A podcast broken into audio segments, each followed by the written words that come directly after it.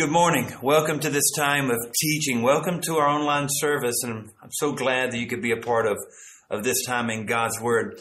I bring to you an incredible message of truth from 2 Corinthians chapter 11, verse 3, emphasizing that our minds truly matter. God cares about what is on your mind. He cares about your thoughts. Uh, we, we are so blessed to have a loving Heavenly Father who Scripture even indicates He knows the number of hairs on our head. If He cares for a sparrow, will He not care for us? So we hear again and again throughout the Scriptures that God truly cares about every detail of our lives. Well, He also cares about every thought.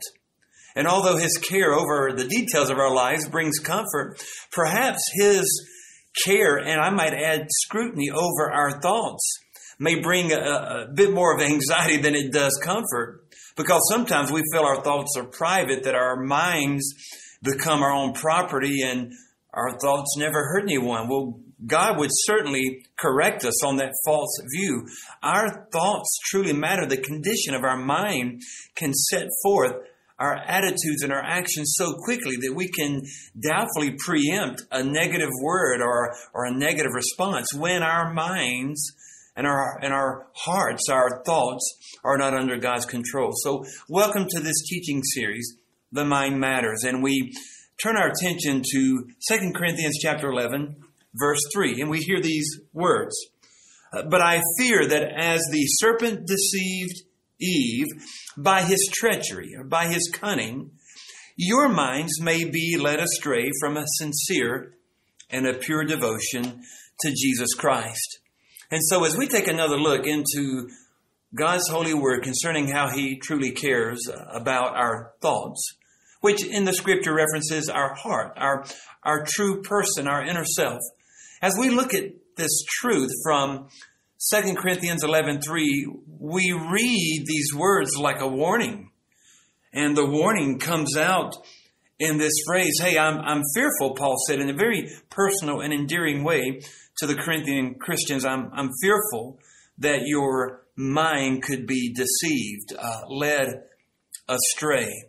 All throughout the scriptures, we're reminded of the subtleness and susceptibility uh, of of our lives uh, concerning deception. We can easily be led astray, and that references our susceptibility. Uh, the, the deceptions of this world are very subtle.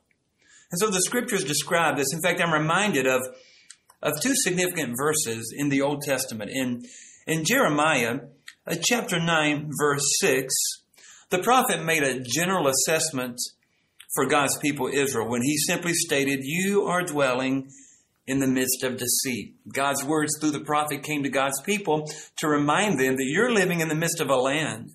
You're living in the midst of a culture of deceit where false truths and false inclinations and and dangerous influences can trick and lead the mind astray. But the prophet Jeremiah also said in chapter 17, verse 9, um, that our hearts can be filled with deceit. Our our hearts, our minds, our, our true self can easily be deceived. So this is what we can conclude just by reading uh, the Old Testament of the Scriptures. We live in a culture of deceit and we can also deceive ourselves. I find this to be very disconcerting. We, we understand that the world can lead us astray, but ourselves uh, leading our own lives astray? Well, yes, the scripture says the heart becomes deceitful above all things. And so, with just a little twist of the truth added with our emotion, we can quickly fall to that uh, dangerous temptation of actually believing something that's not true. Have you ever sat and just thought about a statement someone made or something that you heard through the media or on social post or have you sat and just gone over and over again false uh, statements about yourself to the point that your your repetition and your obsession over that thought conditioned you falsely to believe that that statement or that uh, feeling was true this is how we deceive ourselves. Our minds can be so undisciplined and led astray by impulses and feelings that we can actually uh, hold a thought that we would otherwise have believed was was false and we can convince ourselves that it's true. So yes, scripture reminds us again and again, be careful. The culture around you can deceive you, can lead you astray, and you can even do that to yourself. Now the Bible does say in the James epistle, uh, he who knows the good to do and doesn't do it to him, that is sin. Well, that doesn't really recognize deceit because there are times we know what we're doing and, and we know what we're saying and we carry through regardless. Well, that is blatant disobedience and sin. But there are those times we think we're saying the right words. We think we're responding with the right actions, but we can be so deceived that we're actually participating in something very destructive. And so we we desperately need God's truth speaking into our lives, reminding us that we can be easily deceived. And this becomes the message of 2 Corinthians chapter 11, verse 3. As we've read earlier, Paul said, I fear that the serpent, Satan himself, as, as he deceived Eve, I'm, I'm afraid that he might deceive you and lead you astray from your heart of devotion to Christ. And so we need to be careful that we're not led astray and that we're not deceived. And so I'd like to uh, enter into 2 Corinthians 11, verse 3 with you uh, contextually and then very practically. And so let's first begin with what I like to refer to in this time of teaching as the human context. We'll begin with the human context that becomes represented in verses 1 and 2. And then after this, we'll look at the warning represented in verse 3 the warning against having our minds deceived. But before we truly embrace the warning, we need to look back at the human context so that we might better understand how necessary uh, this warning becomes for you and for me. So let's look at the human context to this warning. And for that, we, we broaden our scope a bit from verse 3 to include verse 1 and verse 2. So in 2 Corinthians chapter 11 verse 1, this is what we read. I wish you would put up with me in my foolishness just a little. And yes, please do put up with me. And then verse 2 For I'm jealous over you with a godly jealousy, because I've promised you to the Lord as one would be promised in marriage to a husband to present even a pure virgin to Christ. Now, Paul began these two very unique and to some unusually sounding verses he prefaced them with, with a very personal appeal that in itself seems very unusual. In verse 1, Paul said, Hey, would you put up with my foolishness a little? But I have a part of my heart to share with you, would be the essence of these words. So Paul, from within his own human context, makes a personal appeal. What is that appeal? Paul said to the church at Corinth, would you put up with my foolishness just a bit while I share my heart with you? Now, why would Paul reference his own words and his own personal appeal as foolishness? Well, the idea of foolishness here doesn't represent that which be which would be a, a moral lapse or a moral indiscretion, but rather a statement that should, in other scenarios, be unnecessary. Have you ever had to make a necessary statement that felt a bit foolish because you really shouldn't have to say such words? Well, this becomes Paul's heart. Paul wrote into the church of Corinth to say, hey, I really shouldn't have to say this. But because those few people in the church are really casting aspersion, aspersions against me and criticizing me and attacking me, there's some statements I need to say that, that really shouldn't be necessary, but nonetheless I'll say them.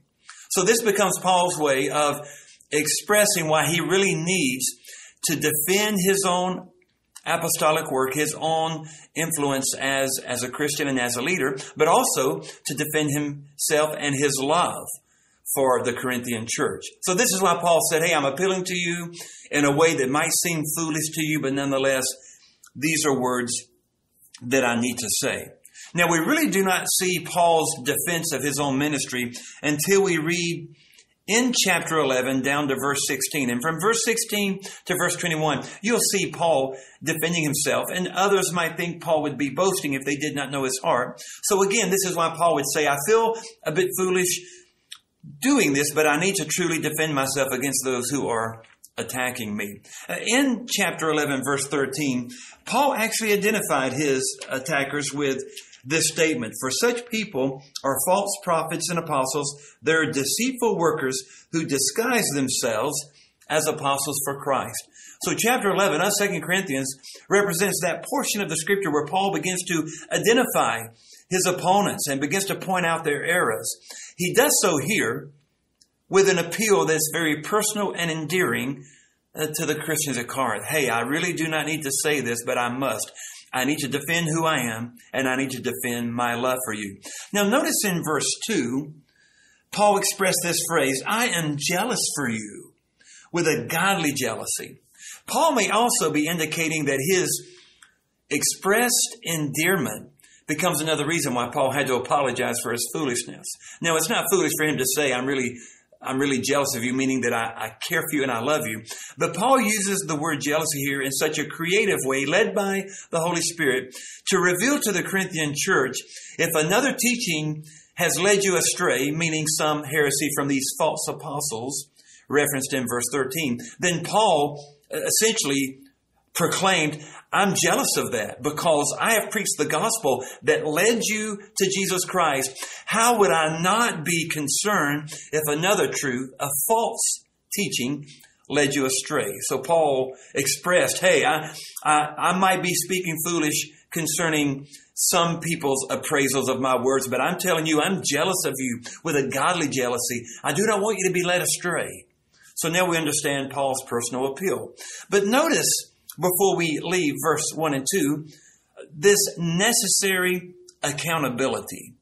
So Paul named the false apostles, if not by their proper name, he named them categorically by stating there are people among you right now who are teaching a different gospel. They're, they're false apostles. And Paul demonstrated this clearly and emphatically. In fact, in other places, he called them super apostles uh, sarcastically, meaning that they puff their own uh, their, their own importance up and they puff their own personality up to gain a following. So Paul identified them in chapter 11, verse 13 as false apostles. And then in verse 16 through 21, he defended himself. But in all of this, Paul offered a necessary accountability. The reason this was necessary is because, as we noted from verse 1 to verse 2, Paul used the analogy of of a pure marriage, a pure and chaste woman. Here in this translation, a virgin, Paul used. Paul compared the church of Corinth to that chaste woman who was being offered to her husband. And Paul used in this analogy a beautiful picture of offering the Corinthians to Christ through his preaching and ministry of the gospel. And Paul knew that, that Christ himself deserved a pure bride as Christ was the, is the perfect bridegroom. So Paul understood that the false teaching came in to dilute the gospel and to make the church impure. So Paul brought a very necessary accountability, a firm, a very firm accountability, both to the Corinthian Christians. Don't follow the false teaching and accountability to the, to the false witnesses, the false apostles, holding all very accountable by the truth of the gospel. This was a very necessary accountability. There was once a, a movement of spiritual growth associated with John Wesley that I discovered that I found very intriguing. It appears that, that uh, John Wesley orchestrated people meeting together during his ministry years in small communities to hold each other accountable for the deepest values and the most important decisions to be made concerning the Christian life. Wesley called this a watching over one another in love. In fact, as you dig deeper in some of these small community groups, Wesley formed a list of grueling questions that they could ask each other, holding each other accountable. Does anyone have inward and outward sin? Is there anyone who, who is hiding their faults? On and on again, these small community groups confronted one another lovingly with, with strong accountability. But I love the phrase that Wesley coined over these small groups. They were watching over one another in love. Well, this becomes the exact expression of Paul here. He loved the Corinthian church so much. He watched over them not only with this appeal that he made to defend himself and his love and his ministry for them, but to show his, his love. He watched over them with endearing accountability with love. So, so we see within the human context both Paul's appeal and this necessary accountability he brought both to the false teachers and to the Corinthian church members. But notice third from the human context, this very established relationship. In verse 2, Paul said, it's as if I were the one who promised you in marriage to your husband, and I desire to present you to Christ purely. Well, this becomes the expression of verse 2 from the metaphor of marriage. Oh, what a beautiful reference. As Paul looked at the Corinthian church, even as every church should see herself as the pure bride for Christ, the bridegroom. We're familiar with the metaphor of the bride and the bridegroom all throughout the scriptures. In Ephesians chapter 5, verse 26 and 27, there is reference made to, to the bride being presented purely to the bridegroom. Uh, an analogy for the church presenting herself purely to Christ as, as his bride, being washed by the water of the word, being cleansed as Jesus would have the bride to be sanctified. 1 Thessalonians chapter 4 verse 3 reminds us that this is God's will for us, our sanctification, being set apart being made holy. So the established relationship of which Paul referenced in verse 2 noted the, the power of how the Corinthian church was set apart because of their faith in Christ and how the gospel of Christ and Christ himself had brought change to their lives. Their, their forgiveness of sin, their being made brand new and brought perfectly to God represented their salvation as it does for us today if our faith is in Christ. And that salvation message proclaims that we've been set apart in Christ to God. The relationship was established as Paul communicated this to the church at Corinth. And so Paul said, My purpose in holding the naysayers accountable and in holding you accountable is that you would be presented to Jesus perfectly. Accountability always has in mind the established relationship between the individual in Christ. I would say the right accountability always has in mind the individual and their relationship with Jesus. Well, this was Paul's motivation from within the human context. He made a personal appeal. He held them accountable and he did so because of their established relationship. They, they truly belonged to Jesus. They were set apart unto our Lord. Writer Myron Augsburger observe this about our being set apart. I share this with you because this explanation truly blessed me. The words of holiness and sanctification are not prominent in much of our theology today.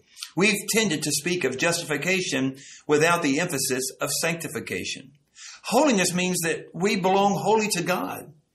This is also the meaning of sanctification, being set apart as God's own possession, as His own people, when this begins internally with the heart, with the mind, the transformation becomes something that affects the total person. In other words, and Paul would say this clearly to us today, through your faith in Christ, you've been set apart, made right, set apart, made pleasing unto Him through what Jesus did on the cross. This should affect your whole life.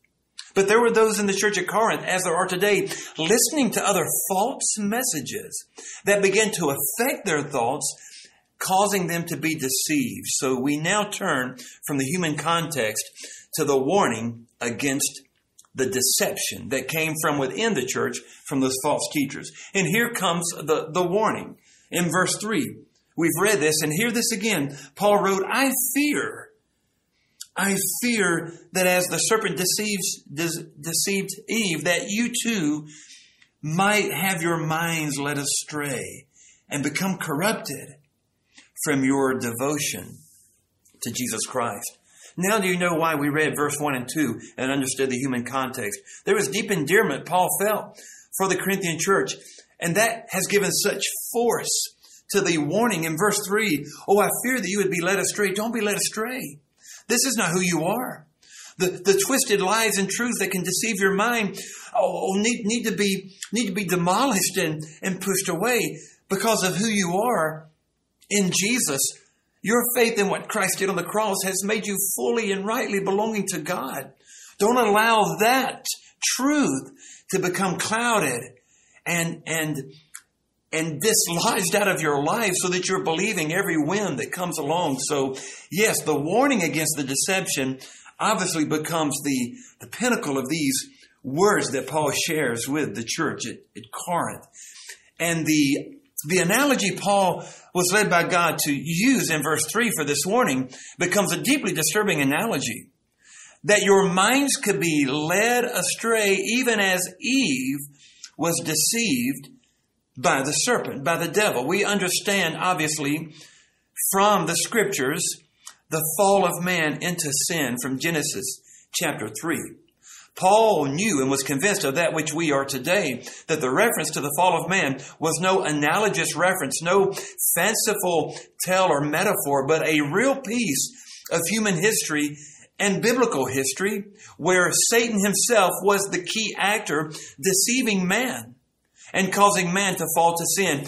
Eve becomes the sole reference here for Paul simply because she was the other part of that conversation between Satan and mankind. But we know that Adam was a part of this fall. He was the one through whom this allowance was made, and Eve was deceived, and many say Adam was not, but he, he was led by, by Eve's deception. So we see this, this fall of man where Adam has been noted as the, the, the one who, through whom uh, sin entered. But Eve here references that truth by being the one who actually heard the deceiving words of the serpent, of Satan himself.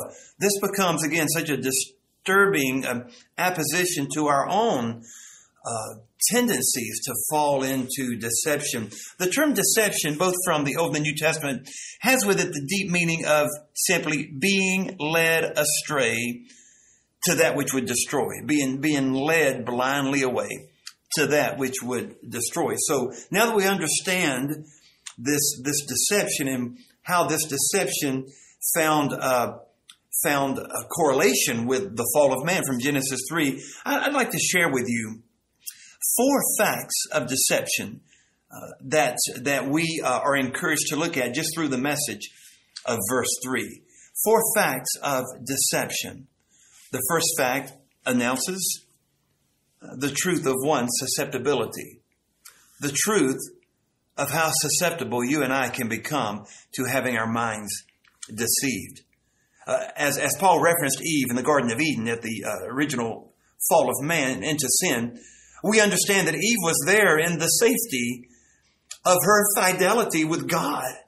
How could someone in the perfect garden fall susceptible to the deception of the enemy. Well, this becomes proof that maybe even the strongest of us can become susceptible to the deceits and deceptions that come both from the world and from our own minds if our minds are not guarded. So we need to understand that the reason Ephesians 5 6 said, hey, don't be deceived, references the fact that even we who are followers of Jesus can have our minds deceived. And we need to be careful of this. Well, here's a second fact Fact number two the way of the serpent. Two significant uh, characteristics uh, of the enemy, of Satan, of the serpent, come to light here. First, he was very uh, he was very sinister. He was he was very um, he was very hidden, sinister, and and very covert in his in his actions toward Eve, even as he is toward us today. So he was very sinister and he was very strategic. He knew what to save, to say. He knew what to communicate. He knew mm, what place to enter into to cause that deception and to cause Eve's mind to be vulnerable to the deception. Well, he knows the same for us today. He's he's very subversive. He's he's very sinister and he's very strategic against our minds. This is the way of the serpent. This is the second fact of deception, is that the enemy, uh, 1 Peter 5 8 describes him as a roaring lion circling about. Well, he's looking for an entry to, to, to bring us down that place of susceptibility, that place of vulnerability. This, this becomes the very reason why we need to walk circumspectly and to watch. Because I, I dare say most people know their most vulnerable areas into sin. Most people know their most vulnerable thought that would bring fear and doubt and uncertainty and, and lust and greed. Most of us know what would trigger that. And yet many times we walk, uh, we, we walk uh, almost blindly through uh, such opportunities that could destroy us without being very circumspect and very, very open and aware of the enemy's tactics. Well, this second fact of deception reminds us to be aware that the enemy is very sinister and he's, he's very strategic to bring us down, to bring deception to our minds. And there's the third fact of deception, the objective. Well, we heard this here in verse 3. The objective of deception, and I'll read it word for word from verse 3, is to corrupt your minds from a pure devotion to Christ. The objective of the enemy's deception, regardless of whether it comes from our own thoughts, our own undisciplined mind, or from some uh, medium in this culture, from some outlet of, of social posting or news medias, uh, comments from friends, false uh, faith systems, false and vain philosophies all fit into this category of arguments Paul mentioned uh, earlier in Second Corinthians. In Second Corinthians chapter 10, we're told of arguments we must demolish. And these arguments all reference those, those statements and those false beliefs that can work their way into our thoughts and into our mind with the ultimate objective, the ultimate objective of reducing our pure devotion to Jesus Christ. When Paul said uh, the, the enemy will, will corrupt your mind and take you from your pure, de- pure devotion, the emphasis, I think, can really build upon that idea of pure or single mindedness. You see, there are many who are double minded. And I assure you, the enemy does not mind you being double minded at all. Where you may make a little room for Christ and a little room for other affections that are equally placed in your life with Christ. The enemy doesn't mind that at all because he knows that a double minded person is very unstable in all their ways. Just read James chapter 1 and the Bible verifies this. So the enemy is concerned about your single mindedness. He's concerned about your pure devotion to Christ. And his ultimate objective will be in your mind and thoughts to take your single mindedness off of Christ. Now, he's a okay with you taking all of your mind off of Jesus, but he'll be satisfied with just a little bit of your mind drifting from the truth of Christ because he knows then he can manipulate you into a double mindedness where it's Jesus and. And oh, this becomes a dangerous place. Paul wrote, Oh, the enemy wants to take your mind, corrupt your mind from your pure devotion to Christ. That becomes the objective of deception. And then finally, the, the location of deception. And the location of deception is the mind. The mind wherein our thoughts and our emotions and our will become birthed every single day. That becomes the seat, the mind does. The seat of how we act and respond and think and feel and move and have our being. Unless our, our minds are controlled by the Spirit of God living in our spirit, empowered by the truth of God's Word, allowing our minds to be singularly devoted to Jesus Christ. But when that's not in place, then obviously the mind is the seat of deceit, where we buy into any truth that could ultimately lead to despair and doubt and fear and, and other thoughts and actions that would become destructive in our own lives. So these become the four facts of deception. And I share those with you because verse 3 describes this warning against, uh, against our minds being led astray. And that becomes the message of uh, Second Corinthians uh, chapter 11, verse 1, 2, and 3. Our minds can be that place where, where we're easily deceived. And we need to put up a guard so quickly against that. We do that by being singularly devoted to Jesus Christ. That doesn't mean that you find some element of spiritual or religious perfection, but that you know that what Christ has done on the cross for you is the most paramount love that could ever be poured into your life. And your devotion is ultimately for Him.